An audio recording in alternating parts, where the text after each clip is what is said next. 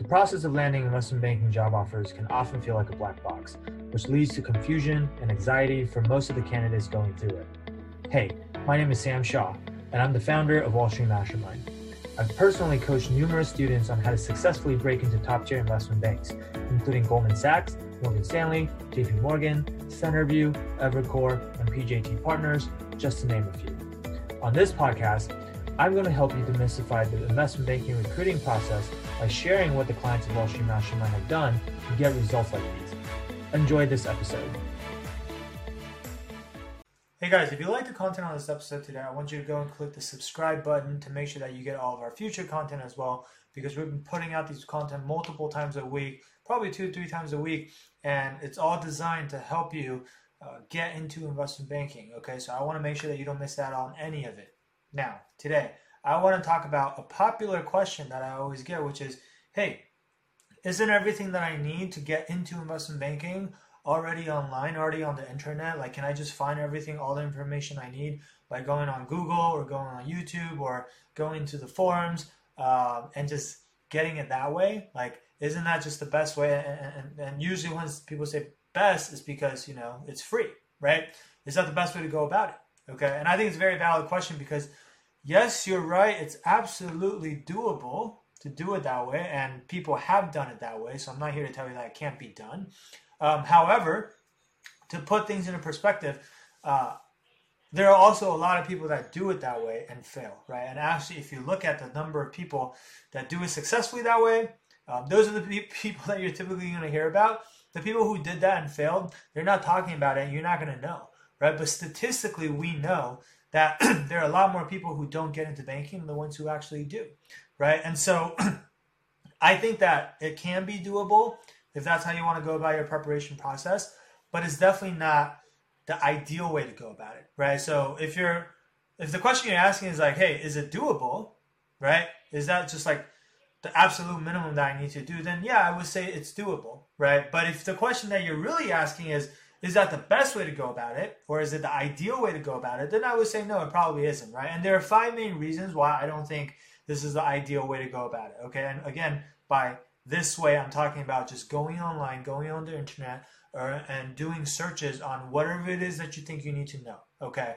The number one reason why i don't think this is an effective way to go about things is that you need to know the right questions to ask right? Like with these search engines with google with youtube like what you're going to find is only going to be based on the questions that you're asking. So sometimes, because it's the first time we're going through a process, we've never been through it before, we don't even know what the right questions are. Like, I don't even know what I should be doing, right? So, how can I ask questions about something that I'm not familiar with, right? So, I can, a lot of times, what people are searching for is like very high level questions like how to break into investment banking. But there's so much that goes into even just that overarching question right? Under how to get into investment banking, there's like stuff you have to know about your application, your resume, and how to get a job, how to get internships to build up your experiences, what actually goes on your resume. You have to learn about networking. How do you get people to actually respond to you? How do you get people to actually um, respond to your emails? How do you find their contact information? What do you actually talk to them about? How do you get them to refer you? And then on the technical side, there's you know an infinite number of questions they could possibly ask you. Same thing on the behavioral side. So my point is, once you actually start drilling down, there's a lot more granularity there. And if you don't know what the right questions to ask should be, then you're not going to get the answers that you need, right? So that's the first thing. The second thing is, even if you have all the right questions, you know exactly what you need to ask, you're going to need to have a lot of time to sift through everything, okay? This is oftentimes going to be time that you just don't have because, quite frankly, as a student who's trying to break into investment banking, one, the banks aren't doing you any favors because they keep moving the recruiting timeline up earlier and earlier every single year, right? And so that's not helpful. And then two, um, e- even though you, you have less and less time, like the competition level is just rising year after year, and there's more and more things you need to do, right? You have to keep your grades up in school. You're trying to maintain a high GPA, and so there's academics. You're gonna have to, you know, get internships, right? Before it used to be the case that if you have one internship on your resume before you apply, you're in pretty good shape. Nowadays, a lot of people have two internships, three internships, even four internships. I've seen all sorts of stuff, and so if you have to do all that, that just takes up more of your time, right? You have to network with people. Uh, a lot of my clients, like they actually end up networking with hundreds of bankers. You got to learn all the technicals. You got to learn all the behaviorals. So there's a lot of stuff to do. So if you're having to search for every single question that you have a question about, and for every question, Google returns, you know, 20, 30, 40, 50 search results, and you open new tabs for every single one of them, and then you have to read through every single one of them, and then some of them say conflicting things, and you're not sure who's right and who's wrong. It's just a lot of, you know, spinning your wheels, right? And not really making the forward progress that you need to make, right? So that's the second reason. The third reason why I don't think this is the most effective way is because some things actually just cannot simply be found online. Like people, some people say, "Oh, everything you need is already out on the internet." Well, not really, because for example, let's just use behavioral questions as a perfect example of this. Behavioral questions is one of those things where everybody's answer is going to be different. Like if I, if a banker asks five different people, "Tell me about yourself," or "Why do you want to do investment banking?" Right?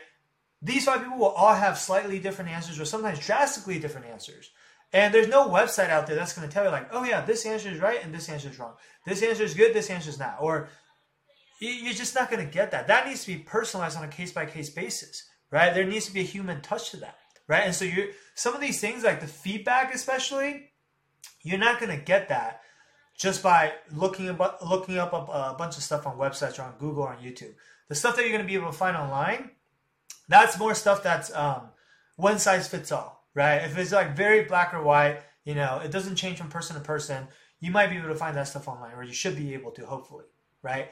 Um, the fourth thing, the fourth reason is that you, because of what I just talked about, which is there is no support, the advice that you're getting online is not personalized. You will ultimately need to do a lot of trial and error, which will likely result in wasted opportunities, right? Because you're going to see this generic advice that you got online, you're going to go out and try it, and it may or may not work for you because it's generic advice. It's one size fits all. Okay, it might work for someone else, it might not work for you, or it worked for the person that wrote about it, um, but it didn't work for you, right? And then you're gonna have to go back and start over and try something else, or maybe go look up a different piece of advice from from a different source and then try that, and then see if that works. And if that doesn't work, try something else, right? That's what I mean by trial and error. And when you do that, you waste opportunities because like maybe you're trial and uh, you're doing trial and error with your networking conversations well, you if you're experimenting during your networking conversations, you're wasting those contacts, right? Because you didn't make a good impression on them. Or worse yet, if you're doing trial and error with your interview answers, like you actually got invited to the interview, but you're not confident in your answers, and then so you try it and it didn't work.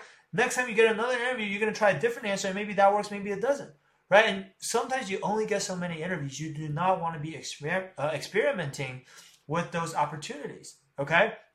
The last and the fifth point that I'll make on this is that there are very few spots available, right, in investment banking in general. So you are at a competitive disadvantage. Like even the biggest banks, like the Goldman Sachs and J.P. Morgan, Morgan Stanley of the world, they only hire a few hundred people every single year, right? And so if you are doing this the slow and the inefficient way, you're going to be at a disadvantage relative to the people that are not doing it this way. There are people out there that are doing it a better way. They're getting actual real help, real personalized help. They're getting coaching, right? And so they're taking their best shot right off the bat. You're doing this trial and error experimentation thing, which isn't really working most of the time.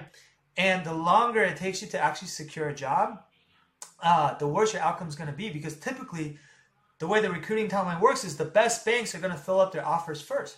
The bulge bracket and the elite boutique banks are going to fill up their offers first. And then if they're done, now you're left with the middle market banks. If those guys finish, now you're left with the regional boutiques. And there's a pretty big step down from one level to the next, right? In terms of your compensation, in terms of your prestige, the halo effect on your resume, in terms of the exit opportunities that you're going to have afterwards, in terms of the learning, in terms of the caliber of people that you're going to get to work with. Across the board, it's just in your best interest to get into the best bank you could possibly get into, right?